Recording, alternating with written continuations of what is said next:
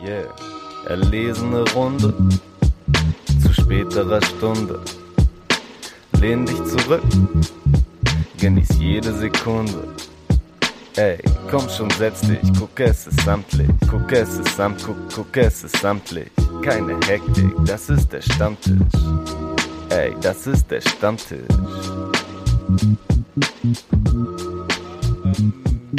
Es war köstlich. Ich habe einfach eine Woche Urlaub von Deutschland gemacht und mit einem richtig enormen Urlaub mit ganz vielen über sechzigjährigen Deutschen.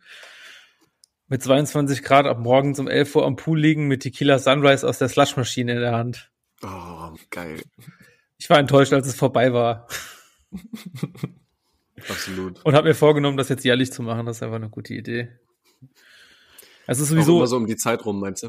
Ja, ja, ja, genau, genau. Das vor allem halt, vor allem ähm, ja. diese Zeit rum, weil ich meine, wir machen alle irgendwie normalerweise im Sommerurlaub und ich meine, ja, das ist irgendwie so ein bisschen auch das, im Endeffekt, im Sommerurlaub ist auch so ein bisschen von der Schulzeitplan und von kapitalistischer Beeinflussung, weil alle Eltern sind im Urlaub und da passiert auch generell nicht so viel, deswegen müssen alle im Sommer irgendwie einen Urlaub machen, so. Aber wenn man mal bedenkt, ist Sommer halt auch die beste Zeit, speziell auch in Berlin, und Winter und Herbst ist einfach Kacke in Berlin, das kann man ja einfach mal so sagen. Und warum dann nicht in der Zeit, wo alle mit ihren Kindern irgendwie zu Hause, äh, zu Hause hängen müssen, weil die in die Schule gehen müssen, warum da nicht einfach mit irgendwelchen Senioren auf Fuerteventura Äh, am Buffet um das letzte Bifteki streiten. Ich sag's dir, es ist einfach das Beste. So schlau. Ja, und das ist, äh, abgesehen, abgefahren, äh, abgesehen davon, ist natürlich eine absolute Sparfuchs-Variante, weil natürlich zu der Zeit keiner Urlaub oder fast niemand Urlaub macht. Und ähm, ja, kann ich nur empfehlen. Hab ich so eine Woche auch ein bisschen Abstand von den Corona-News gehabt. So, da kam ich zurück und die Welt war mal wieder im Untergang geweiht. Alles scheiße, aber gut, das war's ja davor auch schon.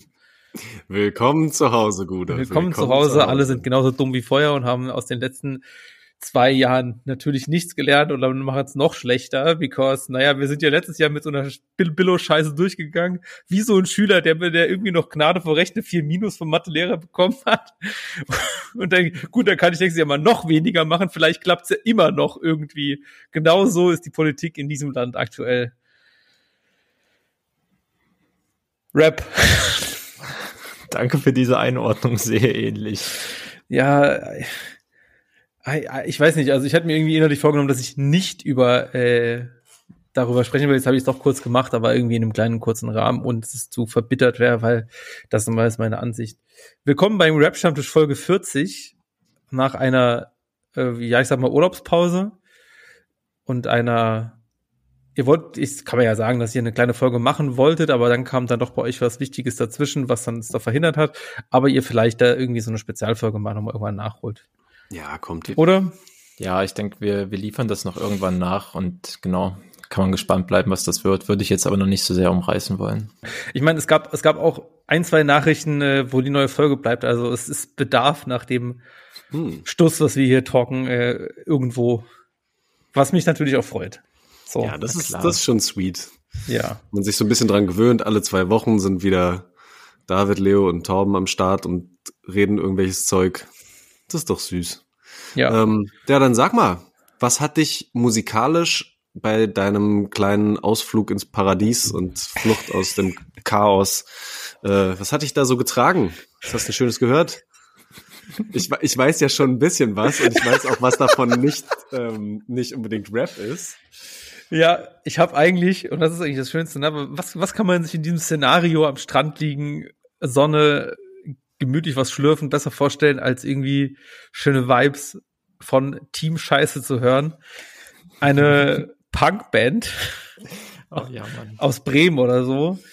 Ähm, hab mich komplett mitgeholt. Komplett geile, äh, geile Band. Leider auf dem äh, irg- irgendwas mit Kitschkrieg zu tun. Naja, gut, wollen wir dran wegsehen, die Musik ist trotzdem gut. Ähm, ja, kann ich nur empfehlen. Äh, clever, clever geschriebene Texte. Hat so ein bisschen, ähm, vielleicht nicht so ganz das Ironielevel wie die Screenshots, aber irgendwie die Texte holen mich da auch einfach mit. Und immerhin ist es für ein Punk-Album musikalisch extrem ausgereift, weil statt zwei Akkorde, drei Akkorde, kann man nichts sagen. Ja, same Harmonies. Ja, aber ich hab's, aber man muss, man muss dazu sagen, ich hab's aber auch natürlich nur auf dem Schirm gehabt, weil du es irgendwie auf dem Schirm hattest, David. und ich mich auch einfach nur unfassbar von dem Cover habe anfixen lassen. Das ist ein Album, das ich gehört habe, nur wegen des Covers. Kannst du es ein bisschen beschreiben, dass die Leute es sich vorstellen können? Deswegen erinnert euch noch an die an die alte, so diese, ich weiß nicht, so diese Umweltschildkröte und diesen Umweltfrosch von früher, die irgendwie Werbung dafür gemacht haben, dass man Plastikflaschen entsorgen soll oder irgendwie grüner Punkt, keine Ahnung. Die beiden sind auf jeden Fall da, in einem Kreis mit Regenbogenfarben, äh, da drin steht Team Scheiße und die Schildkröte äh, sticht den Frosch mit einem Messer ab und da drüben sind so Herzchen und der Frosch hat einen Kussmund und drunter steht der Titel des Albums: Ich habe dir Blumen von der Tanke mitgebracht, in Klammern, jetzt wird geküsst. Einfach stark von vorne bis hinten, das ist wirklich, das Album, das ganze Album ist eine Power-Performance, kann man nicht anders sagen. Ja, also ich freue mich schon, wenn ich die äh, mal irgendwann live sehen kann, ich glaube, das ist einfach alles ein großes Fest. Und ja, äh, einfach äh, unfassbare gute Hits drauf. Karstadt-Detektiv ist zum Beispiel ein großer Song. Ich fand Panzerquartett sehr lustig, weil es mich an meine eigene Kindheit erinnert hatte. Liebe Grüße mhm. an die Dullis, die damals genau dieses Stereotyp erfüllt haben. Und äh, würde aber trotzdem den Song Rein ins Loch äh, auf die Rap-Stammtisch-Playlist machen, warum auch immer. Es ist echter Rap.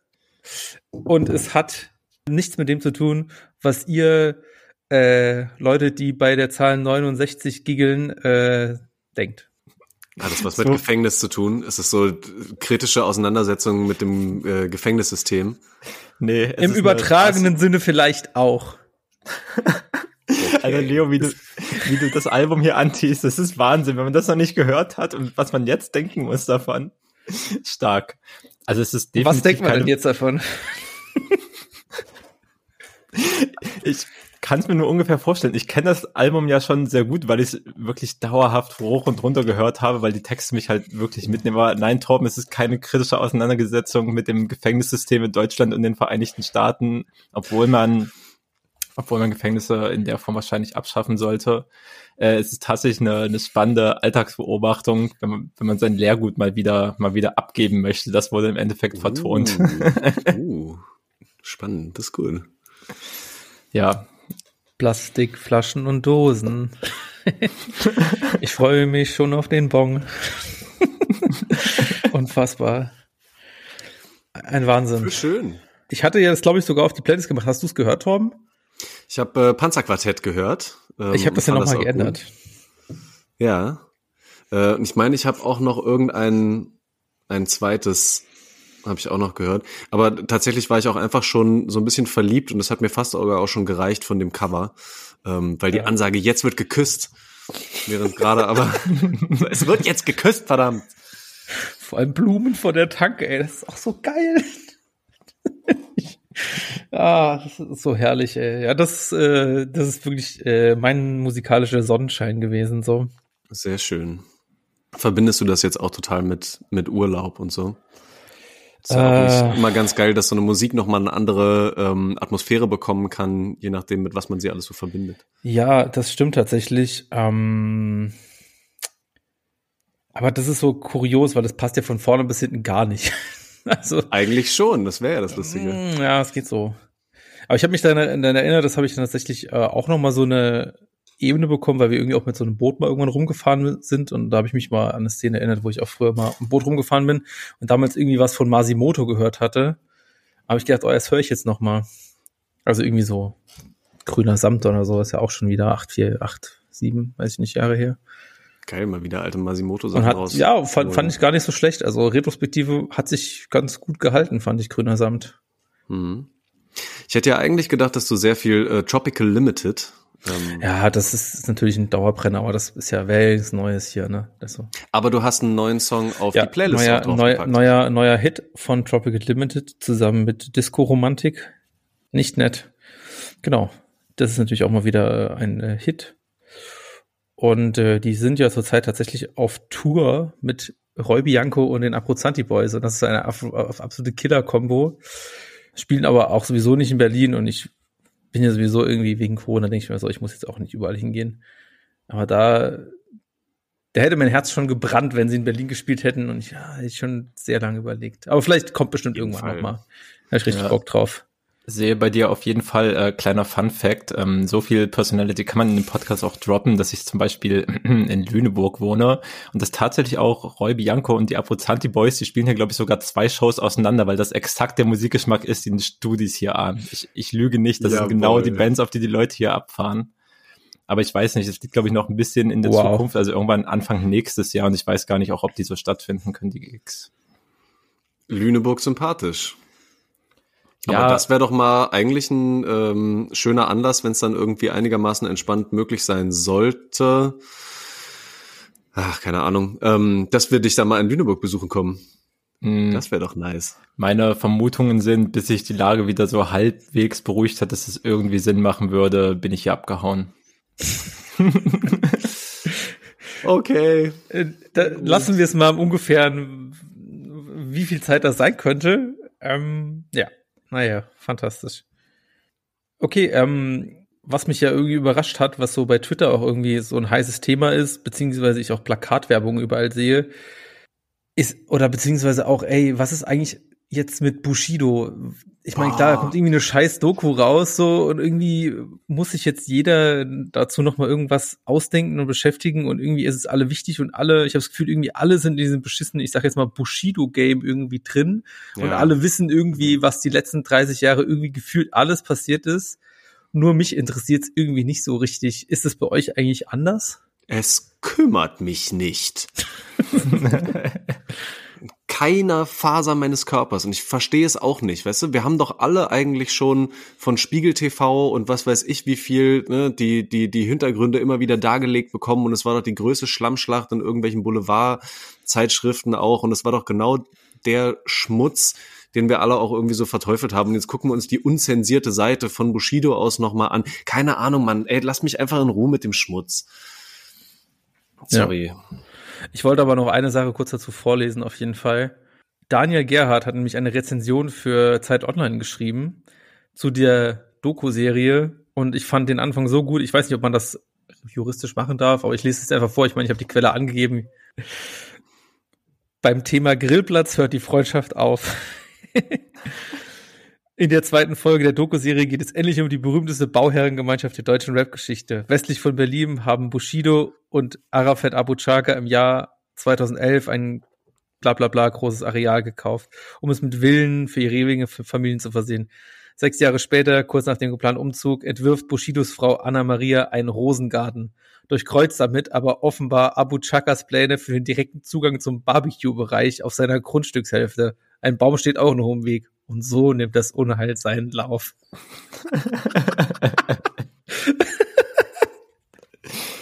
Das ist Rap. Das ist Rap, ja. Absolut geil, Alter. Ich, ich, ja, war, Shoutout, Shoutout, ich, dass er das so gut geschrieben hat. Das hat mir sehr, sehr viel Freude gemacht, das ja, zu lesen. Nice. Aber ich glaube, es sind halt auch genau so eine Abwegigkeiten, die ja jetzt auch in der, in der Doku, wo es ja, es geht ja jetzt weniger um, um Bushidos Musikkarriere, wie ich das wahrgenommen habe, sondern auch eben so der Familienmensch Bushido, die Streitigkeiten und so. Und das hat, natürlich interessiert das die Leute irgendwie. Also mich juckt das Thema halt auch gar nicht. Ich habe noch nicht reingeguckt. Keine Ahnung, ich finde es auch schon wieder so schlimm, wie, was für ein großer Player Amazon nicht nur jetzt mit diesen Dokus, sondern auch dieses Auf-Level-Ding ist. Das ist vielleicht nochmal was für ein Hintergrundthema für eine andere Folge irgendwann. Mhm. Aber, ja, aber bei dieses, ja. aber ich habe dieses Gefühl, dieses Auf-Level-Ding, dass das nichts anderes ist als irgendwie so ein Marketing-Ding. Das benutzt doch keinen Schwanz. Die geben so viel Geld für Werbung, für Scheiß auf Level aus, das macht doch keiner. Ich kenne keinen einzigen, der das irgendwie benutzt oder was dazu macht. Aber was, was meinst du mit benutzen? Wie soll man das benutzen? Es ist nicht die, quasi so eine Playlist für, die sie gemacht oder so? Na klar, also es gibt auch eine Playlist, aber auf Level ist ja im Endeffekt Amazons komplett eigene Hip-Hop-Marke und es ist auch nichts anderes als, als eine Marke und ein Marketing-Tool von, von, von Amazon, aber es gibt auch auf Level Sessions, wo Rapper live performen, die werden zum Beispiel in Zusammenarbeit mit sechzehn Bars rausgegeben. Ähm, es gibt einiges, was zu diesem Programm gehört und also, ja, ich glaube, das erreicht schon relativ viele Leute. Sagen wir es mal so. Offensichtlich mich nicht. Ja, offensichtlich dich nicht. Da haben sie vielleicht noch nicht genug Geld in Insta-Werbung mhm. reingebuttert, dass das schon mal in deine Timeline vorgedrungen ist. Aber ja, ich glaube nicht, dass es so, so klein ist und es ist definitiv nicht nur eine Playlist. Ja, okay. Aber ja, natürlich hast du vollkommen recht. Äh, kompletter Schmutz. Na, halt einfach wirklich auch, ne, wie du schon meinst, ähm, beeindruckend, wie breit die sich aufstellen und wie mhm. viel Amazon da Plattformen baut, ähm, auf die die Leute dann ja sich immer und immer weiter einlassen und ja auch gibt's abhängig dafür, davon werden. Gibt's dafür schon äh, einen Begriff? Ich meine, irgendwie so ist es, also so ist ja quasi in einer gewissen Art und Weise wie Greenwashing. Ist es da ja irgendwie so, ich weiß nicht, so Pop-Culture-Washing oder so. Das hat ja auch bei Red Bull wunderbar funktioniert. Das kann man ja mal nachbauen.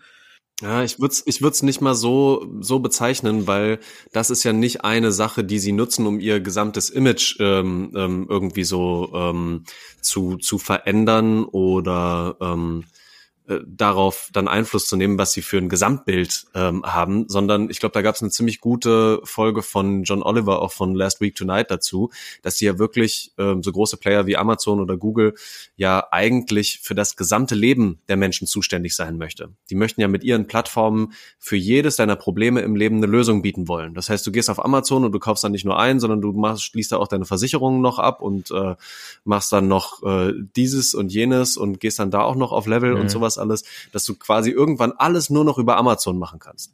Ja, ja, aber ich glaube, das eine, was du beschreibst, Torben, ist halt eher so eine Monopolisierung, dass du halt wirklich mhm. alles in einem erledigen kannst, aber dieses so auf Level-Ding, das sehe ich schon wie Leo, das ist im Endeffekt einfach ein Tool, dass Leute mitbekommen, ah, okay, ich meine, Hip-Hop ist, keine Ahnung, ist eh super beliebt, das ganze Ding, im Endeffekt alles, was da so mitschwingt in Deutschland, es hat einen absoluten Hype.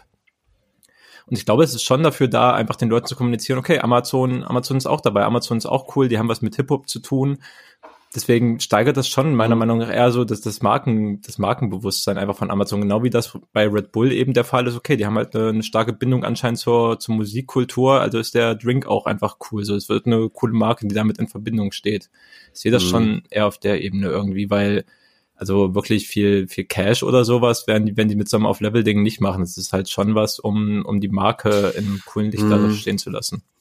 Okay, ich verstehe. Und dadurch, dass du dann ja wieder auch diese ähm, diese Marke so gezielt einsetzen kannst, dass du das bestimmten Bubbles immer wieder zuschieben kannst, widerspricht sich das dann auch nicht mit anderen Ansätzen von denen, die eigentlich vielleicht konträr dagegenüberstehen würden. Weil ich glaube, du könntest ja verschiedene Amazon ähm, Ähm, äh, Engagements da gegenüberstellen, wo wahrscheinlich ganz viele aus der Rap-Szene, Hip-Hop-Szene sagen würden, Herr, nee, ist ja vollkommen hängen geblieben, aber das sehen die ja gar nicht, sondern du siehst ja nur das gefiltert, was was dich auch interessieren könnte. Klar, mhm. also ich finde, da geht es auch viel darum, die Marke mit einfach mit bestimmten Werten und Wahrnehmungen zu verknüpfen. Es sei nochmal daran zurückerinnert, wie Amazon auch in Zusammenarbeit mit Vis-a-Vis für Feminismus eingetreten ist. Das ist genau dasselbe Ding halt so. Mhm. Also Amazon ist ja feministisch, es ist eine coole Marke. Das ist auf jeden Fall das, was da dann verkauft werden soll.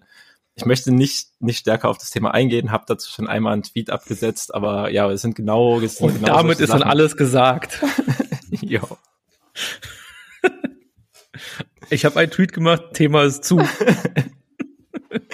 meine, ich hasse es halt, also was heißt ich hasse es, aber ich kann so eine Sachen, wenn ich da unvorbereitet reingehe und dann hier nur so Halbwahrheiten und so halb ausgereifte Kritik formuliere, das, das ist auch nicht mein Anspruch, daher will ich da jetzt nicht tiefer reingehen. Das können wir gerne mal in einer Sonderfolge auch machen. Ja, die ja. machen wir halt aber nie, das ist ja das Ding. Ich will halt die halbgeworten gar nicht. Mann, das ist ein Stammtischgespräch. Genauso läuft es halt hier. Wenn ich fertig studiert habe, dann mache ich auch mal so eine Sonderfolge fertig mit, mit richtig Vorbereitung und Recherche und so einem Kack. Gut, da bin ich aber nicht Teil. Nee, du, du erhältst dann immer noch den Stammtisch-Flavor hoch, indem du dann immer deine Halbwahrheiten zu den schön vorbereiteten Sachen da von Seite so reingrätscht. Ja, genau. Ja, aber eigentlich ist es jetzt auch eine gute Gelegenheit, um äh, auf noch eine andere, auf Musik äh, nochmal zurückzugehen, wo so eine Bitte ähnliche gerne. Richtung geht. Das dachte ich auch gerade. Äh, ja, an wen hast du gedacht? An Döll. Yes. Ich an Talkie Talk. Stark. Dann können wir jetzt über das gemeinsame Album von Talkie Talk und Döll sprechen, äh, das den guten Namen Chips trägt. Ich kann's, es wird für den Podcast natürlich jetzt kein tolles Feature sein, aber Leo und Torben können das jetzt oh, sogar geil, mal begutachten, wie das Ding aussieht.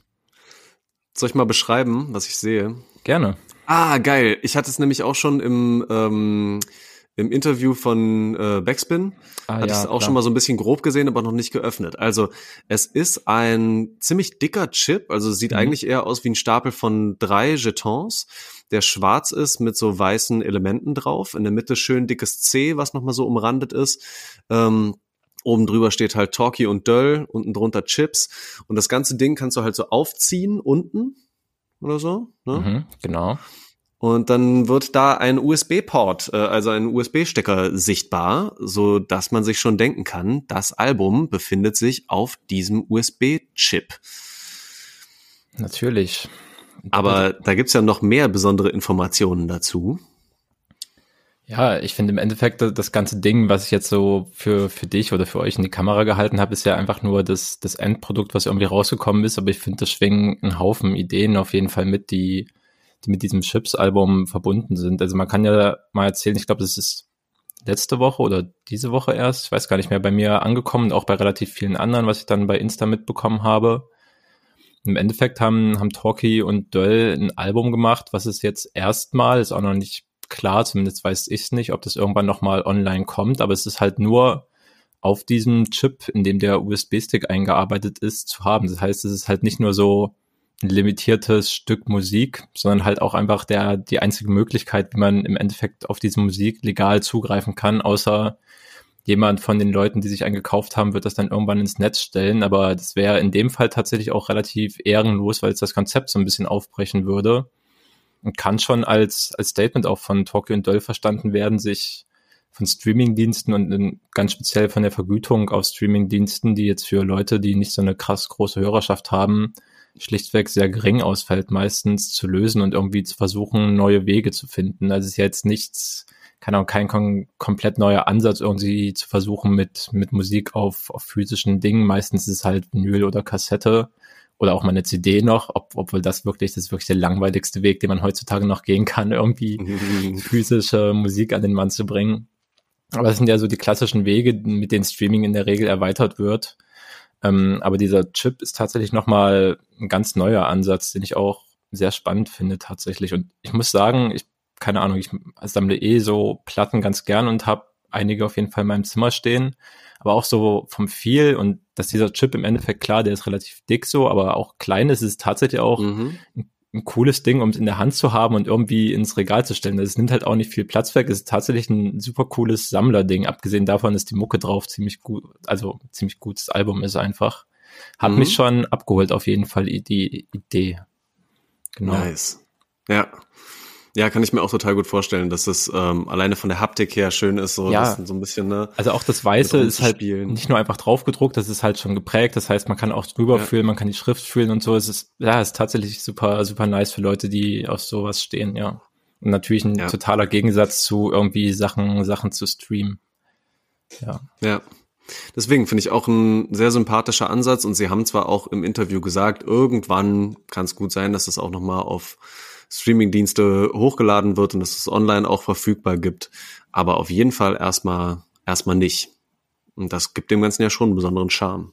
Ja, auf jeden Fall. Ich glaube, das prägt auch nochmal deine Fan-Community, also die Leute, die halt committed mhm. genug sind, sich das Ding vorzubestellen, wenn, wie in dem Fall, glaube ich, nur ein oder zwei Videos draußen sind, weil man eh dann schon ahnen kann, irgendwann wird es ausverkauft sein, quasi dieser halb blinde Kauf, den man geben muss, weil man den den Künstlern in dem Fall genug vertraut, dass die Mucke dope sein wird und weil man sie eben auch finanziell unterstützen will, indem man sich das Ding holt, finde ich auf jeden Fall als Statement einen guten Ansatz, inwieweit sowas halt in dem in dem Sinne massentauglich ist und irgendwie von anderen Leuten noch aufgegriffen werden kann oder in andere Form umgesetzt werden kann, ist natürlich auch nochmal eine andere Frage, aber ja, ich finde es, also es spricht, also einfach nur diesen, diesen Chip herzustellen, dieses Album so rauszubringen, spricht halt super viele Probleme an, die die beiden auch, finde ich, gar nicht, gar nicht lösen müssen, aber halt irgendwie die richtigen Fragen aufwerfen.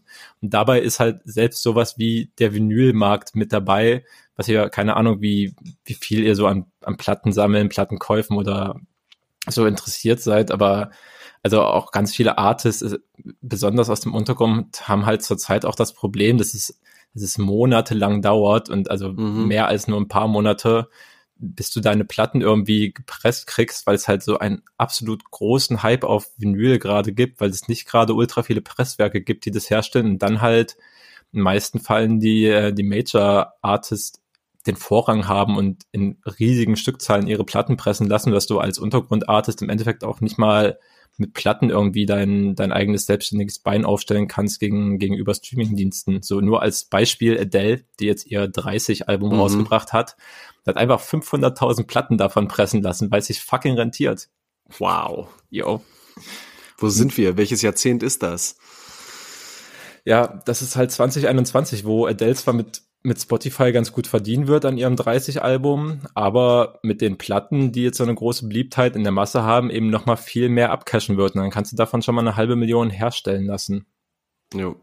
Und das steht ja schon wieder ein bisschen in diesem Gegensatz zu dem, was, keine Ahnung, gerade Rapper wie, wie Talkie, Döll oder halt auch T neun, wo Talkie ja Teil ist, mhm. sonst mit ihren Platten verfolgen, die halt so in einer Tausender- oder fünfhunderter Auflage rauskommen. Ne? Das ist ja nochmal was was ganz anderes, als dann so fünfhunderttausend Stück äh, herzustellen und weltweit irgendwie in Wohnzimmer landen zu lassen. Ja. Ähm, was mir zu dem Chips-Album auch noch einfällt und was ich vielleicht auch noch kurz erzählen möchte für Leute, die vielleicht gerade mit Döll auch bisher nicht so bewandert sein sollten. Ähm, das Besondere ist ja, dass er gerade auch in den letzten Jahren immer wieder recht offen seine eigene Spielsucht auch in der eigenen Kunst, in den eigenen Texten verarbeitet hat und das natürlich auch nochmal ein krasses Symbol dafür ist, ähm, ja dann so, so Spiel-Jeton-Chips in den Händen halten zu können.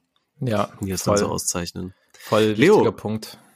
Hast du denn ähm, überhaupt in den letzten Jahren äh, mal ein bisschen intensiver Döll gehört, beziehungsweise jetzt von diesem neuen Album? Zwei Songs sind ja draußen ähm, mit Videos auf YouTube. Hast du da ein bisschen mehr gehört? Äh, ja, naja, ich habe halt auf Anweisung von David reingehört natürlich. Auf Anweisung? Naja, nee, aber ich habe tatsächlich... Ähm, Ja, das ist schon, also ich, ich habe mich aber gefreut, dass du es geschrieben hast, weil ich habe tatsächlich irgendwie nur mitbekommen, viele Leute haben auf äh, Social Media irgendwie so ein Statement von Döll geteilt, was quasi die Sachen aufgreift, die du auch gesagt hast, irgendwie auch nochmal so ein bisschen Kritik an Streaming und dass die Künstler, die Untergrundkünstler sich zurzeit überhaupt nicht finanzieren können, weil ein großer Teil einfach auch immer die Live-Konzerte sind und vielleicht auch irgendwann mal wieder werden. Und ähm, dass sie halt irgendwie eigentlich was seit anderthalb Jahren quasi so austrocknen, mehr oder weniger. Und dann kommt nochmal das Plattenproblem dazu. Es ist irgendwie alles eine absolute Katastrophe für die. Naja, und äh, das, was er geschrieben hat, hat auch von einer neuen Marschrichtung. Dann habe ich gedacht, oh, ich habe Bock, das zu hören. Hab dann aber nicht genau mich beschäftigt. Habe halt natürlich auch erstmal auf Spotify geschaut, was äh, los ist, wo was ich hören kann. Und habe es halt nicht gefunden. Und dachte so, ah, okay, vielleicht haben sie es wirklich dann auch so gemacht, offensichtlich. Und äh, hab's dann aber verloren und dann habe ich mich gefreut, dass du geschrieben hast, hört da aber nochmal rein und habe ich dann auch gemacht. Nichtsdestotrotz würde ich aber gerne lieber von dir, David, hören, wie du das Album findest, weil bevor ich jetzt als erster wieder irgendwie so eine rausgestolperte Meinung von ein, anderthalb Mal hören, von zwei Songs irgendwas dazu, vor mich hin brabble, wollte ich lieber, würde ich über dich gerne dazu hören. Ja. To be honest. Ja, das ist halt auch irgendwie das Coole, was, was man irgendwie nicht unterschlagen sollte. Also, keine Ahnung, ich glaube, ich könnte eine ganze Sendung darüber füllen, nur über diese politischen Aspekte dieses Chips, mehr oder weniger, diese musikindustriepolitischen Aspekte zu reden. Aber aus musikalischer, aus musikalischer Sicht ist es halt auch durchaus spannend. Also, ich habe mir diese Videos natürlich auch so vorher gegeben, bevor ich das ganze Album hören konnte und es hat mich, die habe ich mir dann halt neben dem ganzen anderen Scheiß gegeben, den ich mir sonst durchhöre, ne? Und da hat es mich halt gar nicht so abgeholt, dass ich drauf, drauf hängen geblieben wäre tatsächlich. Das, als ich das Album dann im Ganzen gehört habe, hat es für mich schon mehr Sinn gemacht. Und es ist irgendwie, für mich war es so eine Art, nicht Neuanfang, aber eine Neuausrichtung von Talkie und Döll gleichzeitig, die sich so ein bisschen zementiert hat. Also auch das letzte Album von Döll ist ja schon, geht ja eher in so eine, in so eine Boom-Bap-Richtung mit ein bisschen organischeren Beats und natürlich auch sehr aussagekräftigen Texten. Und jetzt wird halt mehr mit, mit leichtem Autotune gearbeitet. Es ist ein bisschen melodiöser geworden. Aber ich dachte, das war nur in einem Song oder hast du es auch noch in mehreren gehört? Das war doch nur in dem, den es auch schon draußen gibt mit diesem äh, aus Leitzahlen, oder? Ja, aber es, es zieht sich auch durch das ganze Album tatsächlich ah, okay. ähm, so, so durch, von auf jeden Fall von der generellen Soundausrichtung. Und bei Talkie ist es halt so ein bisschen dasselbe. Ich habe ja mit dir, Leo, auch neulich schon mal drüber geredet, außerhalb des Podcasts, über über Talkies Rumpelbeats und diese früheren raren Platten und so Poli- Polizeirufplatten, die da zusammengesampelt wurden. Und es hört sich halt, es hat sich auf seinem letzten Producer-Tape schon schon anders angehört, auch auf seiner letzten Platte mit Ello. Und es sind halt in dem Sinne modernere Beats, die auf modernere Elemente setzen, natürlich immer noch mit coolen Samples arbeiten, aber eben stärker auf so krachende Bässe achten, ein paar, ein paar knackigere Snares benutzen, die so ein bisschen zeitgenössischer sind. Und so klingt halt auch dieses Album so. Es klingt nach einem viel zeitgenössischeren Album, als man den Sound sowohl von Talkie als auch von Döll sonst verbinden würde. Und das zieht sich konsistent so durch, weswegen ich das eigentlich ein ziemlich auch ein musikalisches Statement fand, dass sie es so gemacht haben, weil definitiv ist das für Döll ein neuer Stil, der nochmal ganz neue Elemente in seinen Rap reinbringt, die ich so nicht erwartet hätte. Und es funktioniert für mich auf diesen, es gibt insgesamt elf Tracks, davon ist ein Bonustrack gelabelt, funktioniert für mich zusammenhängend super gut, viel mehr noch, als es für mich in diesen beiden ausgekoppelten Videos tatsächlich funktioniert hat. Und dazu mhm. gab es noch auch eine durchaus interessante Feature-Auswahl, die auch nochmal, ja, das Album für mich ein bisschen erweitert hat. Also DOS neun, den konnte man vielleicht erwarten. Dazu gibt's gibt's einen Song mit G P C tatsächlich auch noch, was ich niemals antizipiert hätte, aber durchaus geahnt habe. Und Holy Modi ist auch noch dabei. Ja, ah, okay. Und was du angesprochen hast, dass äh, dieser Jetonship ähm, natürlich auch äh, irgendwie mit mit Dölls frühere Spielsucht natürlich ähm, thematisch anschließt und so. Das das findet sich auf dem Album auch wieder. Also was auf Light ähm, aus Light-Zahlen ähm, angesprochen wird, ist durchaus auch ein, ein Thema des Albums, also immer noch dieses sich befreien, dieses im, im Dreck feststecken und irgendwie versuchen, seinen eigenen Weg daraus zu finden und auch vergangene Struggles immer noch zu thematisieren und ins Jetzt mit reinzuziehen, findet auf dem Album auch immer noch statt. Also es ist nicht abgeschlossen, nur weil er das auf seinem einen Album, so das letzte, was rausgekommen ist, so stark schon thematisiert hat. Es ist immer noch ein wichtiger Teil tatsächlich. Klar, ist ja nicht so, als ob man sowas dann irgendwie innerhalb von ein paar Jahren komplett ablegt und nie wieder was damit zu tun hat. Ich glaube, der, der Umgang ist da irgendwie eher spannend. Ähm, muss ich sagen, hat mir das ähm, Backspin-Interview, was, was Nico Backspin mit äh, ihm und Talkie auf einem Boot in Amsterdam, auf der Fahrt durch die Grachten von Amsterdam geführt hat, weil das Album nämlich auch in Amsterdam aufgenommen wurde, so in ein paar Tagen auch nur. Also es war keine, keine lange Geschichte. Ähm, dieses Interview hat mich aber schon ziemlich fertig gemacht, weil Nico Backspin die ganze Zeit extrem konfrontativ ist. Wie so ein Vater, der seinen, der seinen Sohn nach längerer Zeit mal wieder sieht und jetzt so ein bisschen kontrollieren will. Na, bist du denn schön nüchtern geblieben? Und, na, wie soll's denn jetzt als nächstes weitergehen? Aber da warst du aber schon ganz schön durch, ne? Und immer wieder und geht immer noch krasser darauf ein und will noch mehr quasi von, von Döll da so rausziehen.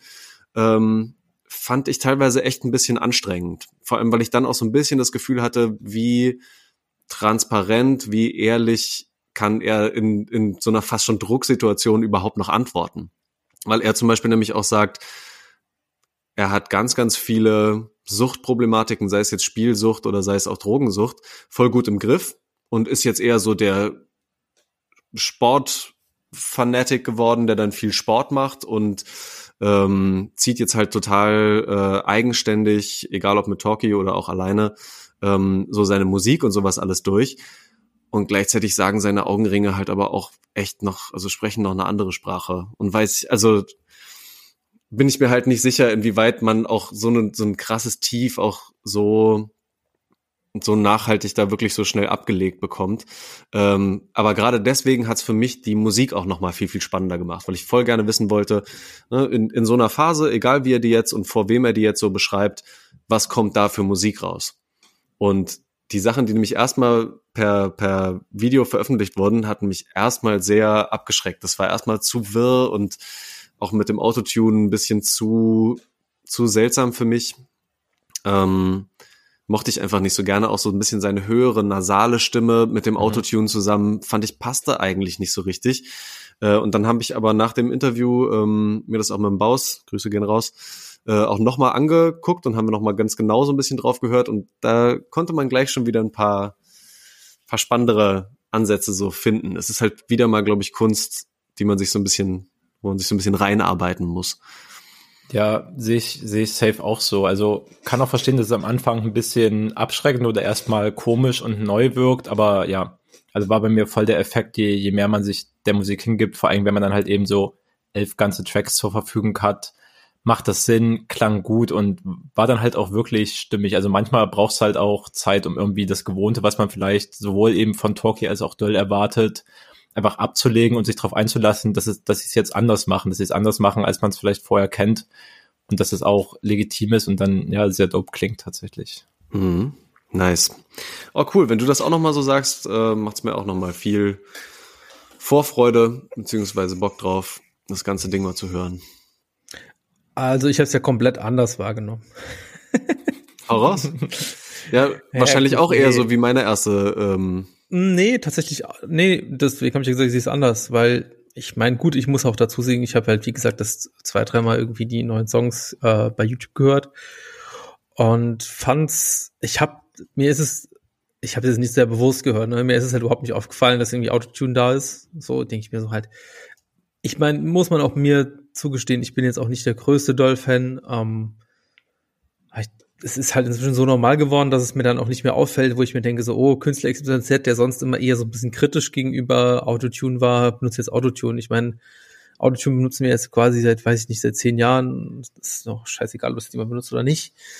Und äh, nee, an sich hatte ich irgendwie nur den Eindruck, ah, es, irgendwie, es hört sich alles äh, sehr frisch an und es hat mir einfach irgendwie gut gefallen. So, ne? Das, was du vielleicht gesagt hast, da wird das irgendwie mal eine Snare ein bisschen moderner gemacht. Das hat mir einfach äh, direkt zugesagt, obwohl ich nicht so tief inhaltlich reingegangen bin, nicht richtig zugehört habe und ich hatte halt irgendwie eine äh, automatische Wiedergabe an und danach kamen halt irgendwie ein paar alte Madness- und Döll-Songs und ich habe gedacht so, ey, ist das jetzt auch ein neuer Song, weil es hört sich irgendwie so vom Stil her ähnlich an, irgendwie komisch, aber war so und äh, ja, ich fand die Madness- und Döll-Sachen damals, äh, ich und mein Bruder, fand ich auch äh, sehr frisch, hat mir damals sehr gut gefallen, auch immer wieder gerne gehört, von daher fand ich die beiden Sachen, die ich jetzt gehört habe, eigentlich sehr gut. Und dazu muss man auch sagen, dass ich die, ich glaube, ich, ich habe es hier im Podcast damals gesagt, als es, wir hatten hier über Döll auch gesprochen und da habe ich, glaube ich, mich auch eher kritisch geäußert, wo ich gesagt habe, es, ist, es taugt mir alles nix. Fand ich das jetzt äh, direkt beim ersten Mal hören eigentlich sehr gut. Obwohl David meint, ja, nice. Es wäre in eine ähnliche Richtung gehen. Also ich habe das irgendwie anders wahrgenommen beim ersten Mal hören. Aber ich habe auf jeden Fall auch Bock, dass jetzt, äh, nach dem, was ihr auch natürlich nochmal gesprochen habt, Uh, mir ganz anzuhören. Ja, ey, und by the way, das ist doch auch irgendwie so ein geiler Side-Effekt noch, diese Musik ähm, so rauszubringen, Leute mal richtig heiß drauf zu machen, wirklich diese Musik anhören ja. zu können. Ne? Wie kriegt man das sonst hin? Auf welchem Weg soll das sonst passieren? Das ist ein ja, ich Trick. Vermisse, ich vermisse die fatrap Punkt com Zeit, ich sag's wie es ist, das war alles so geil. Ich hatte eine so gut sortierte Musikbibliothek, das glaubt ihr gar nicht, das ist ein Wahnsinn. Ja.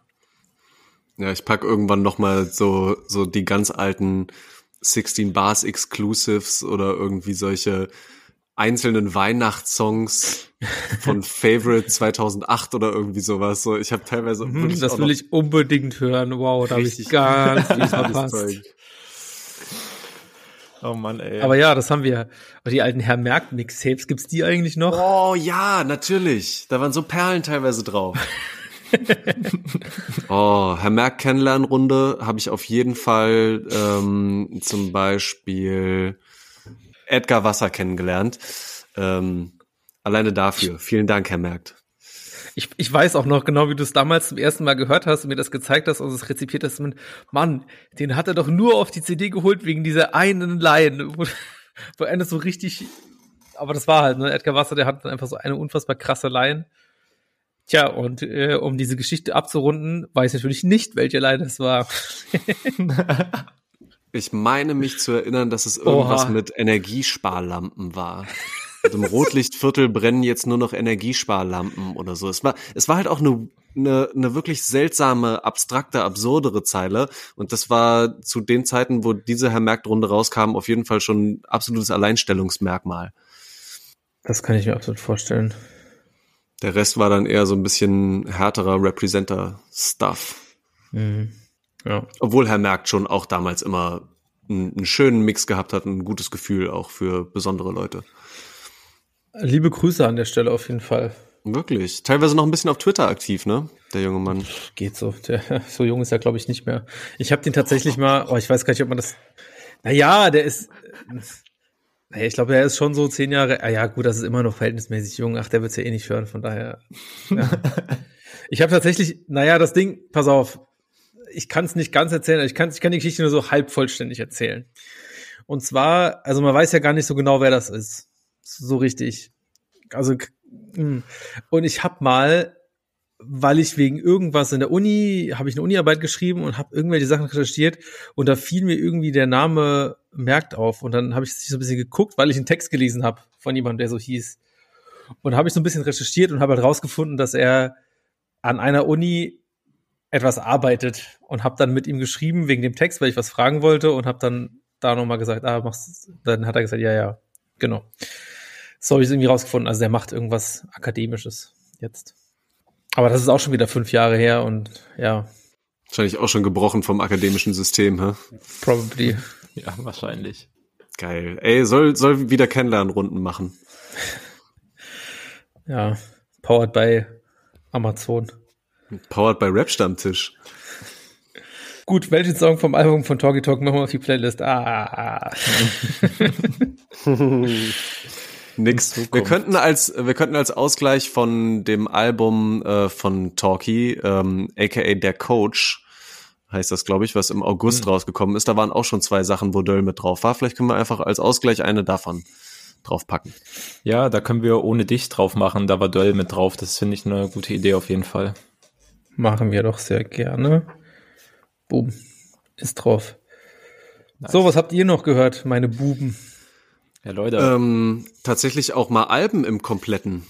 Oh ja. Also äh, zum Beispiel badmomzjay Album, mhm. was mich ziemlich überzeugt hat. Finde ich gut. Macht Bock irgendwie. Sehe ähnlich. Hat mich auch überzeugt. Habe das tatsächlich auch, obwohl obwohl ich davon auch direkt Abstand nehmen möchte, das so mitten, miteinander zu vergleichen. Aber die letzten oder die Wochen, die jetzt in vor dem Podcast lagen, bevor er rauskommt, waren halt schon davon geprägt, dass einfach zwei der wichtigsten Rapperinnen, die Deutschrap machen, halt ihre Alben mhm. rausgebracht haben, ne? Shirin und badmomzjay. Und ich habe mir die halt auch so mehr oder weniger nacheinander angehört, die Alben. Deswegen bin ich auch direkt in so ein Vergleichsdenken einfach reingekommen, so welches dieser beiden ja. auf jeden Fall großen und viel erwarteten Alben überzeugt mich jetzt mehr. Und es war definitiv das badmomz-Album. Das ist wirklich ein sehr stabiles Album geworden, finde ich. Ja, aber ich verstehe auch total den Ansatz, dass du sagst, oh ja, lass mal nicht so vergleichen, ne? Ja. Weil es dumm ist, das dann sofort wieder so gegenüberzustellen ja, und gegeneinander ja. auszuspielen und so. Voll. Ähm, ja, aber irgendwie passiert es auch leicht. Vom Timing her lagen die einfach so nah aneinander. Ja. Und es hat einfach auch wahnsinnig viel Vergleichbares so. Ja. Das ist halt einfach das Ding. Also es ist, okay, ich finde, zum Beispiel? Ich, naja, ich finde irgendwie äh, das Shirin-Album und das badmomzjay-Album haben beide, ich sag mal so vom übergeordneten Thema, alle irgendwie ein gleiches Thema. Es ist irgendwie, im Kleinen und Großen geht es irgendwie so ein bisschen um ja Empowerment und Selbstermächtigung so als Frau, sag ich jetzt mal. Fand ich schon, bei beiden irgendwie war das schon stärker und weniger jeweils drin. Äh, auch vergleichbar ist natürlich, dass bei beiden bekannt ist, dass die Texte mehrheitlich von anderen, von Männern geschrieben werden. Und ähm, ja, das, und ja, natürlich, weil es auch die beiden bekanntesten oder die, ich, ich weiß nicht, wie es ist, aber wahrscheinlich die beiden von den Zahlen her besten, bekanntesten Rapperinnen sind. Irre ich mich? David, der Mann, der Mann für die Zahlen, wer sagt's? Ja, ich bin dafür bekannt, dass ich wirklich, wenn ich, wenn ich täglich die Spotify-Zahlen abchecke, aber würde dir recht geben, zumindest was die beiden ja auch verbindet, egal wie die echten Zahlen aussehen, sind ja beides, beides Alben, wo, wo sie jeweils für sich auch claimen, die beste Rapperin im Game zu sein. So, das ist ja auch ein ganz klares Ding, was bei beiden irgendwie rauskommt. Wenn auch auf nochmal andere Art und Weise, aber sehe auch voll, dass diese diese Themen des Empowerments und auch der, der Selbstermächtigung als, als Frauen der Szene schon, wenn auch auf unterschiedliche Arten, safe bei beiden ein wichtiges, ein wichtiges Thema sind, was irgendwie einfließt und verhandelt wird, ja. Ja, voll. Okay, wenn wir es wenn wir es auf so einem Competition-Gedanken vielleicht auch ein bisschen sehen, ähm, dann habe ich doch auch gerade so ein bisschen Bock bekommen, es nochmal ähm, zu vergleichen. Und wenn du auf Bock auf Zahlen hast, ähm, das badmomzjay-Album hat vierzehn Songs und ist achtunddreißig Minuten lang. Das Shirin David-Album hat fünfzehn Songs und ist achtundvierzig Minuten lang. Ja. Finde ich, ist auch schon mal vielleicht ein kleiner Unterschied, den Ga- man nochmal ja, sehen kann. Das liegt aber vor allem an einem Song im Shirin David-Album, den ich auch sehr gut fand. Ja, das äh, ist welcher war das nochmal? War das der letzte Song, ja. ähm, wo sie quasi nochmal ihre eigene Geschichte in Ach, einem ja. langen Storytelling mäßig. Also so ein richtiger Last, Last, Last Song im Endeffekt ja. irgendwo, aber auch cool gemacht. So mhm. ne, fand ich. Ramfell Stories, Ramfell fast neun ja. Minuten lang. Ja, okay. Genau. Aber muss auch sagen, das ist halt trotzdem ein klarer Punkt für für badmomzjay, weil bei Shirins Album, ich habe zwar bis zum Ende gehört und der letzte Song ist einer der der stärksten auf jeden Fall, aber sie hätte sich zwischendurch halt einige sparen können. Also zwischendurch habe ich schon ziemlich das Interesse verloren tatsächlich beim Album und fand es ein bisschen langweilig. Also was mir nee. bei bei Shirin so aufgefallen ist, ich fand es halt zwischendurch irgendwie so ein bisschen so schematisch. Da wurden dann so alle wichtigen Sachen irgendwie abge, abgehakt. Die Beats haben ein bisschen wenig... ja, ein bisschen wenig Experimentierfreudigkeit gehabt. So, es klang dann für mich schon relativ eintönig irgendwie. Ab und zu fand ich es auch ein bisschen anstrengend, tatsächlich, wie sie gerappt hat. Das, mhm. keine Ahnung, war zwischendurch auch irgendwie schwer zu, schwer zu ertragen. Aber ich fand, badmomz hat's da durch das kompaktere Album mit halt so roundabout vierzig Minuten schon irgendwie spannender gehalten, sich das ganze Ding zu geben. Diese fünfzig Minuten Shirin waren eindeutig zu viel, ey. Also ich sehe es anders. Okay. Jo, ich fand tatsächlich das, äh, ich fand das Shirin-Album äh, besser. Oder mehr. Ernsthaft? Also ich, bei, ja, doch. Fand, fand, also ich fand beide hörbar so. Aber irgendwie bei badmomzjay, ich weiß nicht, da war jetzt irgendwie nicht so, auch im Einzelnen gesehen, waren da jetzt weniger Songs dabei, wo ich gedacht habe, so ja, okay, die höre ich mir vielleicht jetzt noch ein zweites oder drittes Mal an. Das hat mir bei Shirin ein bisschen besser gefallen tatsächlich. Ähm, ich kann deinen Punkt nachvollziehen, dass du sagst, es hört sich so ein bisschen eintönig an, aber ich finde irgendwie, es hat so einen ganz guten zweitausendfünf fette Beats mäßigen Film. So, ich erinnere mich so ein bisschen mhm. an Fat Joe, Kiara, P T yeah. Pablo Zeit, irgendwie in diese Richtung ja, für mich ja, so. Ja. Das ist aber auch ja genauso, ja, so in diese Richtung ist es so und ähm, P T Pablo, geil, wo du jetzt wiederholst, Alter. Ja klar, er hat mit Kiara den Song. Stark. Klar, das ist äh, ja und das äh, ist einfach so dann im Endeffekt natürlich auch eine Geschmacksfrage für mich. Das ist irgendwie, klar. Ich glaube, dass auch so diese diese diese diese diese Musikära-Zeit, die ich gerade gesagt habe, sagen wir die so zweitausenddrei bis zweitausendsechs, zweitausendsieben oder so, ähm, dass das schon viele Leute gerne hören und äh, dass das auch irgendwie eine gute Zeit war und das ist natürlich jetzt auch clever gemacht, sich im Endeffekt von den Beats auch nochmal da so ein bisschen zurückzubesinnen und pff, ich glaube, ich weiß es nicht, also im Deutschrap äh, wird mir jetzt so auf dem Bauch, aus dem Bauch raus jetzt irgendwie nicht so viele Leute einfallen, die irgendwie in so eine Richtung Musik machen, also von daher und ich finde auch von den Themen her, klar, irgendwie ist vieles abgehakt, ähm, aber auch ja, finde ich aber auch irgendwie gut gemacht, also es Also, äh, coole, coole Songs drauf. Ich finde auch den Song mit Kitty Cat irgendwie nice. Ich finde es ja. auch gut, dass sie einfach sich auf Kitty Cat bezieht. Das macht sie ja, auch ja. davor schon mal mehrfach jo, jo. so. Safe. Ja. Das Kitty Cat Feature halt auch wirklich, keine Ahnung, habe ich tausendfach lieber gehört als das scheiß Shindy Feature. Ich wirklich Shindy, Shindy ist für mich immer ist. Underperformer, Alter. Ja. Also, ich kenne viele Leute, die große Shindy-Fans sind, aber ich ja. verstehe es einfach nicht. Ich verstehe es auch nicht. Mit jedem neuen Nein, Song, ja. auch dem ich wieder eine neue Chance gebe, verstehe ich es halt auch einfach weniger. Ja. Aber ich sehe übrigens, um den Punkt nochmal aufzugreifen, ich sehe das voll, auch dieses, diese bouncy Beats einfach. Also das ja. hat, wurde definitiv voll gut umgesetzt. Ich glaube, mich hat's halt, nachdem ich das halt ein paar Mal gehört habe, hat's mich halt so ein bisschen gelangweilt, weil es dann eine ganze Zeit so weiterging, eh dann bei ab Track elf so Dior Sauvage und Track zwölf heute nicht, das waren dann so die balladigeren Songs. Ja, die könnte man streichen. Die fand ich auch nicht so geil, aber ja, keine Ahnung, da fand ich halt auch so badmomz einfach deutlich deutlich besser, wenn es so um die gefühligeren Sachen ging, zum Beispiel diesen, den, der dreizehnte Track, der einfach nur drei Punkte sind im Endeffekt, der keinen wirklichen Titel hat. Ich fand halt, dass sie ihre Emotionen und tatsächlich, was so mit ihr vorgeht und was sie selber fühlt, so viel authentischer rübergebracht wird, als das bei Shirin irgendwie der Fall war.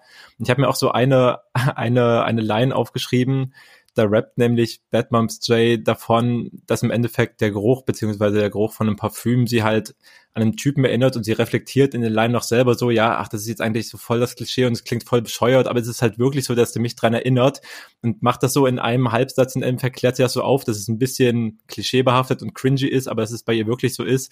Shirin macht halt mit Dior Sauvage einen ganzen, einen ganzen Song davon, der genau dieses Klischee halt wirklich auf mhm. einer ganzen Songlänge er, erfüllt. So, da dachte ich mir halt, ja, das badmomz hat es ein bisschen cleverer gelöst, das, das ahne ich halt vom Ansatz ein bisschen mehr.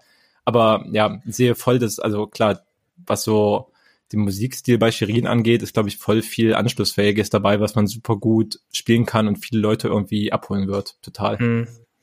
Was sie, was sie in den Songs aber auch immer wieder sagt, ne, ähm, dass sie sich, oder weiß ich, vielleicht auch nur ein, zwei Mal sagt, dass es sich auch hätte leichter machen sollen und einfach irgendwie so ein bisschen Popmusik machen könnte und halt auch, dass das Album sie äh, im Kopf gefickt hat, bla, bla, bla, weil sie halt eben auch, ich sag mal, halt eben, ja, im Endeffekt feministische Themen, ist, äh, feministische Themen ist vielleicht auch ein bisschen zu hochgegriffen, aber Ach, Quatsch.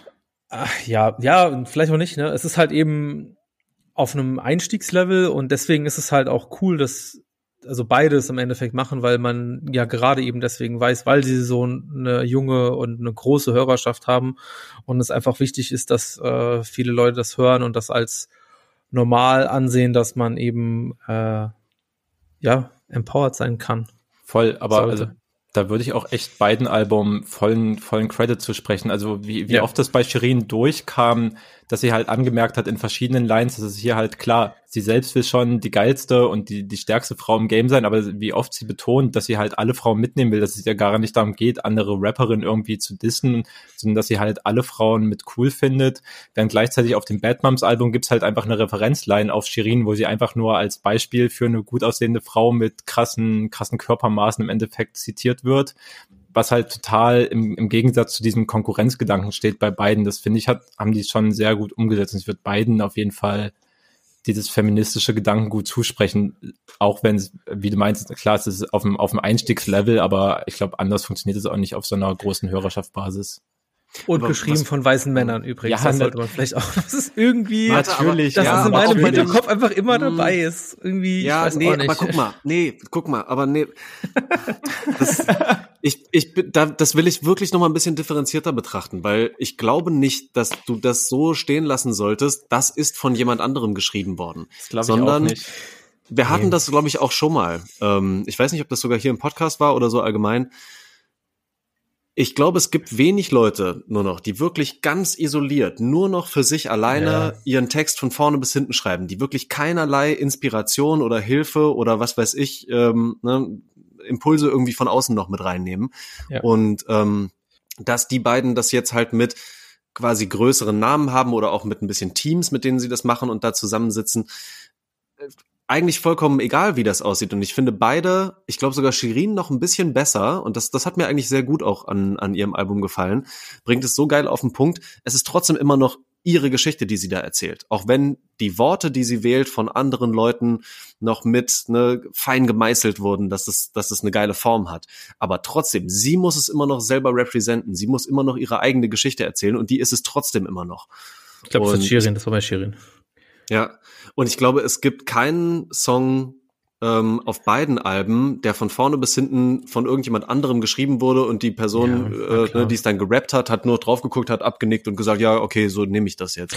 Ja, das, das, also absolut klar, stimme ich dir natürlich zu. Also es gibt zwei Punkte, die ich dazu sagen will. Erstens, ich bin halt irgendwo, bin ich einfach so im Kopf hängen gebliebener Romantiker in der Hinsicht und äh, wünsche mir so. Oder lass mich illusionieren und glaube einfach, dass die meisten das natürlich alles noch selber machen und alles, der Rapper alles äh, schreibt und dann noch äh, technisch wunderbar performt und am besten Fall auch noch alles selber produziert hat und so weiter und so fort. Und aber ich eigentlich weiß, dass es nicht mehr so ist, aber ich fände es mhm. halt schöner, wenn es so wäre, aber naja gut, was, äh, was soll ich rumjammern?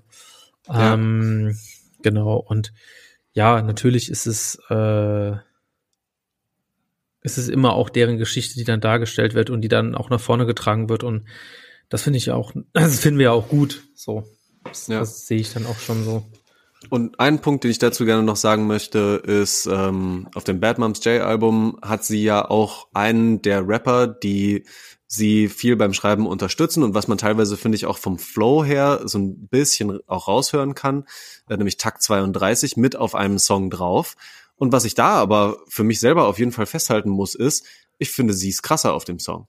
Ja. Und dann ist es mir auch eigentlich ein bisschen scheißegal, wer hat jetzt genau welche Line geschrieben, wenn sie mit ihrer Betonung, mit ihrem Stimmeinsatz, mit ähm, mit mit der ganzen Attitude, wie sie da reingeht, einfach geiler ist als er auf dem Song. Ja, herzlichen Glückwunsch, so, dann, dann ist das so, wie du, wie du ein ganzes Album dann auch tragen kannst, finde ich. Ja, fand, by the way, ihren Part äh, auch stärker auf Ich Mag als den von Takt. Ja, aber ist ja auch keine Überraschung, oder? Warum nicht? Naja, weil Kleiner also, Takt zweiunddreißig Straight Hate. Also ich meine, es gibt ja auch darüber hinausgehenden Grund, dass badmomzjay die große Künstlerin ist und nicht Takt zweiunddreißig. So. Der jetzt kein kleiner Künstler ist, ne? Also da würden ja auch einige Leute widersprechen. Ja, ja, ernsthaft. Oh Gott, hören das so viele Leute. Ey, für mich ist Takt zweiunddreißig einer von irgendwelchen null acht fünfzehn random Leuten, die bei Rapper Mittwoch ist irgendwie peinliche Billow-Lines rausgekloppt haben, so, weißt du, das ist, ich hab das alles nicht mitbekommen bei dem. Okay, ich komme dann einfach mit, Spoti- mit Spotify-Zahlen, wenn du mich schon darauf festnagelst, halbe Million monatliche Hörer in, also, yo, der ist auch regelmäßig schon in, keine Ahnung, halt in den wichtigen Spotify-Listen und sowas vertreten, du weißt es. Ja, aber die halbe Million hat er auch nur, weil davon dreihunderttausend sind, weil er halt auf dem badmomzjay-Album drauf ist, so. Ah, auch Nein, vorher, Bullshit, auch vorher. Bullshit. Leo, wir machen... Nee, Komm, ich will keinen Takt zweiunddreißig-Workshop, Bro. Nein, ich habe keinen Bock drauf. Nee, habe ich auch keinen Bock drauf, ehrlich gesagt. Schöne Listening-Session. Nein, wir machen keine... Takt- zu finden. Ja, toll, dann such dir die alleine raus und zeig's jemand anderem. Oh, ich liebe dich. Jo. Ey, aber ich habe noch einen Punkt... Ähm, das habe ich ganz vergessen am Anfang zu sagen, aber das war für mich irgendwie der größte Punkt, der beide Alben irgendwie so ein bisschen verbunden hat, also auf ihre jeweilige Art und Weise, aber die beiden Rapperinnen jeweils für sich haben es halt auch krass geschafft, und das ist auch mit mit ihren jeweiligen Alben jetzt so zementiert, halt ihr Image irgendwie, also nicht komplett auf auf links zu drehen, aber schon nochmal krass zu verändern, ne? Wenn ihr daran denkt, wie Shirin aus der YouTube-Szene kommt, ja, und jetzt im Endeffekt schon einfach wirklich im Deutschrap-Game fest verankert ist und auch den den nötigen Respekt aus vielen Ecken dafür bekommt. Und wie badmomzjay, ich meine, die ist immer noch neunzehn Jahre alt und rappt jetzt schon seit einigen Jahren, wie sie am Anfang einfach nur deutsche Bad Baby war, weil sie halt als Teenagerin mit roten Haaren angefangen hat zu rappen und im Endeffekt nur als so ein Abklatsch einer U S-amerikanischen Rapperin und so Meme-Rapperin irgendwie war. Und das natürlich jetzt überhaupt kein Thema mehr ist, weil sie super dope Musik rausbringt, muss man auch sagen, dass sie sich irgendwie aus ihren da zugeschriebenen Rollen befreit haben und einen ganz eben viel viel selbstbestimmteren Status erreicht haben, auch durch die Alben, ne? Ja, stimmt. Und ich finde, das sieht man ja auch in diversen Interviews, ähm, dass gerade Jordi, heißt sie eigentlich Jordi, badmomzjay, irgendwie so, äh, dass sie ja übelst reflektiert ist, habe ich, glaube ich, auch schon mal gesagt. Ich mag total gerne, wie die denkt, wie die über Sachen nachdenkt und ihre Worte auch wählt, ähm, wenn es nicht geschriebene Texte sind, sondern spontan zu, zu Themen und so. Ähm, finde ich, finde ich sehr, sehr gut, dass die das so durchzieht und auch zum Beispiel, dass Shirin mehr in diese Rap-Richtung gegangen ist. Ey, wenn sie Bock drauf hat, bitte gerne. Reiß ab. Jo. Ich weiß nicht, hab, haben wir noch äh, größere Themen, die wir besprechen wollen? Ansonsten würde ich jetzt mal zu äh, Sachen, die wir noch gehört haben, und gut finden für die Playlist und äh, mhm. dann den Sack zumachen hier. Ja, und vielleicht fangen wir einfach mit einer ehrenhaften ähm, Nennung, einer Honorable Mention an, zu der wir vielleicht noch ein bisschen mehr reden müssen, weil okay. Kann mir jemand bitte erklären, woher kommt Kay Shanghai? Ja, stark. Was ist da passiert? Was ist da los? Ähm, ja, also da helfe ich auf jeden Fall mit den mit den ersten Basic-Infos gerne aus, weil ich die Songs ja auch auf die Playlist gepackt habe. Also Kay Shanghai ist im Endeffekt jetzt seit diesem Jahr Rapper, aber eigentlich ist Kay Shanghai der Betreiber vom Hotel Shanghai, ein relativ legendärer Club in Essen, den er seit mehr als fünfzehn Jahren betreibt, in dem er halt auch schon krasseste Rapper in ihrer Anfangszeit gespielt haben, also von Deichkind, K Z, A zum J, Zugezogen Maskulin, Young Horn und Rin haben da während ihrer Anfangszeit, bevor sie explodiert sind, Shows gespielt, als es halt noch der kleine Rahmen war und so. Ähm, genau, und jetzt ähm, in der Pandemie, als er seinen Club nicht betreiben konnte und davor hat er sogar schon angefangen, ähm, hat er hat er ein Rap-Album aufgenommen, zusammen mit seinen Freunden, weil er in Essen eben auch mit so ein paar Produzenten connected ist, die teilweise auch für zwei fünf sieben, glaube ich, schon gearbeitet haben und so, und hat ein absolut ungewöhnliches Rap-Album geschaffen mit dem Titel Haram. Das ist wirklich, ja, keine Ahnung, das hat mich sowas von abgeholt, als ich das das erste Mal gehört habe. Ähm, ich würde mir eigentlich ganz gern die ersten Eindrücke von von euch anhören. Ich habe die Songs Trigger und Schwänze seit der Schulzeit draufgepackt. Und gerade zu dem zweiten, ich habe ähm, letzte Woche auch mit ihm gesprochen, irgendwann droppt noch ein Interview. Und er wollte auf jeden Fall meine Reaktion wissen zu Schwänze seit der Schulzeit, was ich darüber denke. Und ähm, ich sollte das auch an alle Leute weitergeben, die ich erreichen kann. Damit, da habe ich im Podcast damit angefangen. Ähm. Ja, auf jeden Fall, ähm, glaube ich, ein sehr polarisierender Track, ähm, der auf jeden Fall im Gedächtnis bleibt, weil es ist irre, wie krass die Hook auch hängen bleibt einfach im Kopf und wie wer das einfach ein Ohrwurm ist. Und ich habe am Anfang halt so ein bisschen gedacht, hä, Schwänze, ja, okay, natürlich, ne, ich schwänze die Schule seit der Schulzeit und keine Ahnung, ob er jetzt so einfach einen lockeren Lifestyle auf dem Song repräsentiert, aber dass es im Endeffekt um Genitalien geht, dass er richtig Bock auf Schwänze hat und ähm, die Art und Weise, wie er mit mit Charme von ähm, ja, von, von, von harten Typen, äh, die sich ungerne in ihre Intimsphäre gucken lassen und vielleicht aber eigentlich ein bisschen Bock eigentlich sogar darauf hätten, umgeht. Ähm, absolut geil gemacht, finde ich. Also ich habe ihn jetzt erst zweimal gehört, den Song, und trotzdem ist da irgendwas bei mir hängen geblieben. Die Art und Weise, wie er das so formuliert, ähm, ja, schon stark. Und ist halt auch wirklich, sind, sind Formulierungen, ähm, die in der expliziten Form, glaube ich, auch noch niemand so in die Texte eingebaut hat. Ja. Auch nicht in Juicy Gay in der Zeit, äh, in der das noch quasi das, das, das Marketing-Ding war oder so. Ja, das hat im Endeffekt, glaube ich, auch eine relativ einfache Erklärung auch gerade, warum das bei Juicy Gay zum Beispiel, der im Endeffekt mit einem schwulen Image gespielt hat, aber ein heterosexueller Mann ist, nie so stattgefunden hat, weil Kay Shanghai der erste offen schwule Rapper ist, den die Deutschrap-Szene jetzt hat. Tatsächlich. Siehst du, ich habe den, ich habe den Song noch nicht mal, ich habe das noch nicht mal gecheckt mit äh, mit mit also Unterrichtsschwänzen, habe ich nicht mal verstanden. Ja, ich habe es einfach nur, ich, ich habe einfach nur Penisse gehört. Ja, das ging mir aber auch so. Ja.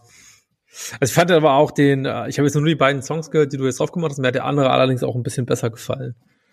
Ohne dass ich den jetzt schlecht fand, also beide ja. auf der Rap-Playlist. Ja, Trigger, der hat auch so den trappigeren Beat ja, auf jeden also, Fall noch, ne? Mm. Ja. Ja. ja, also ich weiß nicht, also ich weiß nicht, was er sich dann, wenn wenn er das so fragt oder was man denkt, was er sich davon erhofft zu hören, aber ja, und natürlich ist es überraschend in einer gewissen Art und Weise. Ich, ich hatte tatsächlich, glaube ich, also ich hatte tatsächlich von ihm vorher schon was gelesen und wusste mehr oder weniger auch schon, dass er äh, offen äh, homosexuell ist und äh, von daher hat es mich dann jetzt auch nicht so überrascht. Ähm, ja. Ja. Ähm, Song. Ich kann übrigens voll mitgehen, Torben, du solltest dir das ganze Album Haram anhören. Für mich ist es ja. voll mit Hooks, die einem im Ohr bleiben. Also es ist wirklich unglaublich, auf welchem Level mich das gecatcht hat. Und was ich noch ganz witzig fand, was er, was er im Gespräch erzählt hat, beziehungsweise danach, dass tatsächlich Schwänze seit der Schulzeit einfach ein Song geworden ist, wo ihm sehr viele Frauen gesagt haben, dass sie endlich mal einen Text zum Mitsingen haben, weil sie die ganze Zeit genau das schon mal in einem Song hören wollten. Was ich auch das finde ich fand. Super. Wunderbar. Ja. Ich glaube, mich fasziniert einfach diese diese ehrliche und ähm, irgendwie unbefangenere Art und Weise, mit der eigenen Sexualität umzugehen. Egal, ob es jetzt mm. eine homosexuelle, eine heterosexuelle oder was auch immer für eine Sexualität ist. Ähm, das finde ich schon einfach cool, wenn Leute das auf eine eigene und sehr, ähm, ja, auch selbstbewusste Art und Weise machen. Also ich äh, muss jetzt gleich nochmal spontan so ein bisschen an ähm, Lil Nas X und Montero denken und die die Videos auch da zum Album. Ja. Ähm, ja, das ist schon etwas, was mir sehr imponiert. Okay. Ja, fand ich aber tatsächlich auch, um den kleinen Bogen dann nochmal zu schließen, auch bei äh, badmomzjay immer wieder cool, wenn die da so ein bisschen die Anspielungen drauf gemacht hat oder das auch sehr selbstbewusst in die Texte mit eingebaut hat. Ja, was habt ihr noch für ehren, ehrenvolle Nennungen? Äh, ich nehme eine von dir weg, weil äh, den neuen Orsons-Song Oliven, ja. Den, ich, beim ersten Mal habe ich den auch irgendwie im Release-Radar gehört und habe irgendwie keine nachhaltige Erinnerung has, äh, gehabt. Dann hast du den drauf gemacht. Ich habe irgendwas auf Twitter gelesen zum Thema, dass die Orsons jetzt Hyperpop machen. Äh, ich kann mir unter dem Begriff inzwischen jetzt gar nichts mehr vorstellen, nachdem ich mir den Song angehört habe. Äh, ich finde nämlich, das ist der beste Orsons-Song seit längerer Zeit tatsächlich. Ähm, und empfehle ihn deswegen. Mhm. Ganz einfach kurz. Finde ich auch ganz gut. Guter Song. Ja. Auch wenn die Parts zum Beispiel ja zwischendrin auch nur ganz kurz sind, aber es ist alles irgendwie so knackig und auch wieder so ein bisschen äh, verrückt durcheinander geballert mit Kopfstimmengesang hier und da nochmal ja. einen heftigen Effekt drauf, äh, dass es ja, halt wieder so eine ganz eigene Note bekommt. Genau, und das ist ja eigentlich das, was man bei den Orsons auch hören will. Ich will keinen Pop-Song von den Orsons, so ist doch kacke. Und ich liebe einfach auch Plan B, wie er schon wieder so vollkommen verballert reinkommt. Äh, Ach, das ist, das ist irgendwie ganz schön. Und ja, das war's eigentlich von mir. Okay, David, hast du noch eine Meinung zu dem Orsons-Song? Ah, ich wollte euren, ich wollte euren schönen Vibe nicht kaputt machen, aber ich habe ihn nicht so geahnt. Ich habe extra David nicht gefragt. Ich wusste es nicht. Leo wusste schon, aber mehr muss man dazu eigentlich auch nicht sagen. Ich sehe voll, warum ihr den ahnt. Ich glaube, ich bin einfach auch kein großer Hyperpop-Fan. Das habe ich, glaube ich, letztes Mal auch schon gesagt. Und deswegen ist es einfach auch nicht der Musikstil, unabhängig, wer das jetzt gemacht hätte. Deswegen, ja. Freut euch auf die nächste Folge zum großen Hyperpop-Release von Haiti. Das wird eine Feste. Ja, Mann, nächste Folge incoming. Aber stattdessen empfehle ich an dieser Stelle erstmal noch ähm, Vacation oder auch Vibin, den hast du, glaube ich, noch drauf gemacht, Torben von Ipalva. Der hat nämlich auch ein Album rausgebracht namens Kneipenkind und das ist auch wirklich ein, ein super Album geworden, was so toll tiefgehend ist. Also zu ihm muss man vielleicht sagen, das ist tatsächlich weniger Rap, als dass es ein souliger Gesang ist, der aber auch durchaus ja. auf trappy Instrumentals kommt, weswegen das schon total gut, finde ich, in die Playlist reinpasst, aber das ist einfach, Palva ist kein Rapper, der kann einfach super gut singen, hat eine ganz tolle Stimme.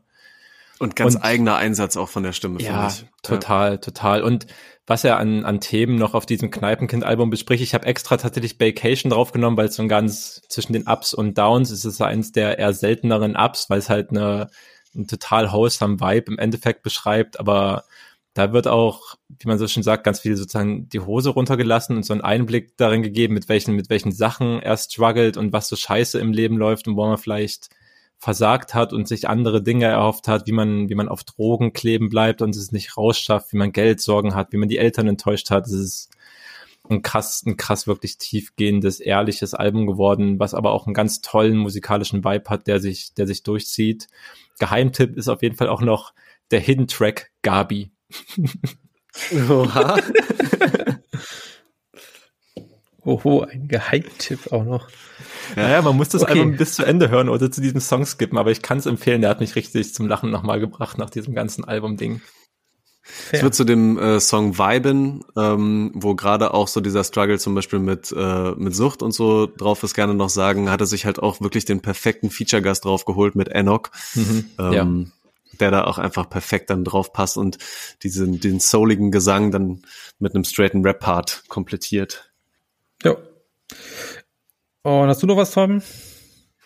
Ähm, ich würde gerne noch, weil es sonst auch ein bisschen zu spät, äh, schon zu lang her ist, ähm, äh, und wie ich das aber eigentlich nicht vergessen möchte, möchte ich gerne nochmal den guten Hayes empfehlen, der mit der Zwielicht-E P ähm, voll passend zur der Zwielicht-L P, die er ja schon vor Ach, ein paar okay. Jahren rausgebracht hat, Ähm, noch mal ein paar Songs veröffentlicht hat und ich finde es absolut faszinierend, müsste ich mich vielleicht auch noch mal ein bisschen mehr informieren, ob das vielleicht wirklich Songs sind, ähm, die von dieser Albumproduktion damals übrig geblieben sind und die hat er jetzt noch mal äh, irgendwie frisch gemacht oder ob er es wirklich geschafft hat, sich wieder so in diese Atmosphäre reinzubegeben, äh, dass er wieder solche Songs machen kann, weil ich finde, die passen perfekt zu dem Album damals und sind eigentlich auch genau der Scheiß, den ich gerne von ihm hören will. Ähm, Da würde ich gerne auf die Playlist noch Diebesnest mit drauf machen. Sehr straighter, sehr geiler Rap. Mit einem Fand Flow, ich den ich gut. auch so, glaube ich, von keinem anderen in, in, in Deutschland auf genau die Art und Weise so präsentiert bekomme. Und das ist schon was ziemlich Besonderes für mich. Ja, ich nice. fand den auf jeden Fall auch äh, frisch. Also hat mir auch gut gefallen. War diesmal keine so Jazz-Rumpel-Playlist, um nochmal auf eine alte Folge zu referieren. Äh, bisschen ah, zufrieden mit, ja. So können wir weitermachen. Ja, bin ich, bin ich sehr zufrieden mit. Solltest du vielleicht öfter mal eine Woche in Urlaub fliegen. Ja, ja oder ich sollte keinen Boom-Bap mehr auf die Playlist machen. Ja, hast du, ja. Doch, David, tu es. Mach bitte. Nein, äh, gut, ey, das war Folge vierzig des Rap-Stammtischs. Wir machen, ähm, kurzer Vorausblick, wir machen noch dieses Jahr noch eine Folge in zwei Wochen, wo wir dann über Haiti auf jeden Fall sprechen werden. Und dann werden wir unseren Annual-Jahresrückblick äh, unabhängig davon machen. So hatten wir es besprochen. Und der kommt dann auch irgendwann raus. Yes, und sir. Dann, wir hatten auch schon wieder besprochen, wann wir im neuen Jahr dann die nächste Folge machen. Habe ich aber vergessen. Also kommt dann irgendwann. aber jetzt, aber jetzt kommt ja, jetzt kommt ja erstmal noch, es kommen auf jeden Fall noch zwei Folgen dieses Jahr mindestens raus. Sagen wir es mal so. Jawohl. Ein Jahresrückblick und eine normale Folge. Auf den Rap-Stammtisch ist Verlass, auch wenn die Sommerpausen manchmal lang sind. Ja. Und ansonsten, wenn es euch gefallen hat, erzählt es irgendwem weiter. Yes. Euren Haustieren, euren Pflanzen zu Hause. Sprecht auf jeden ja. Fall mehr mit denen und erzählt, was euch gut gefallen hat. Ja. Schreibt es in euer Dankbarkeitstagebuch. Stark. Ja, das ist die positive Message, die wir am Ende dieser Folge mitgeben sollen. Ja, gut, alles klar. Ciao.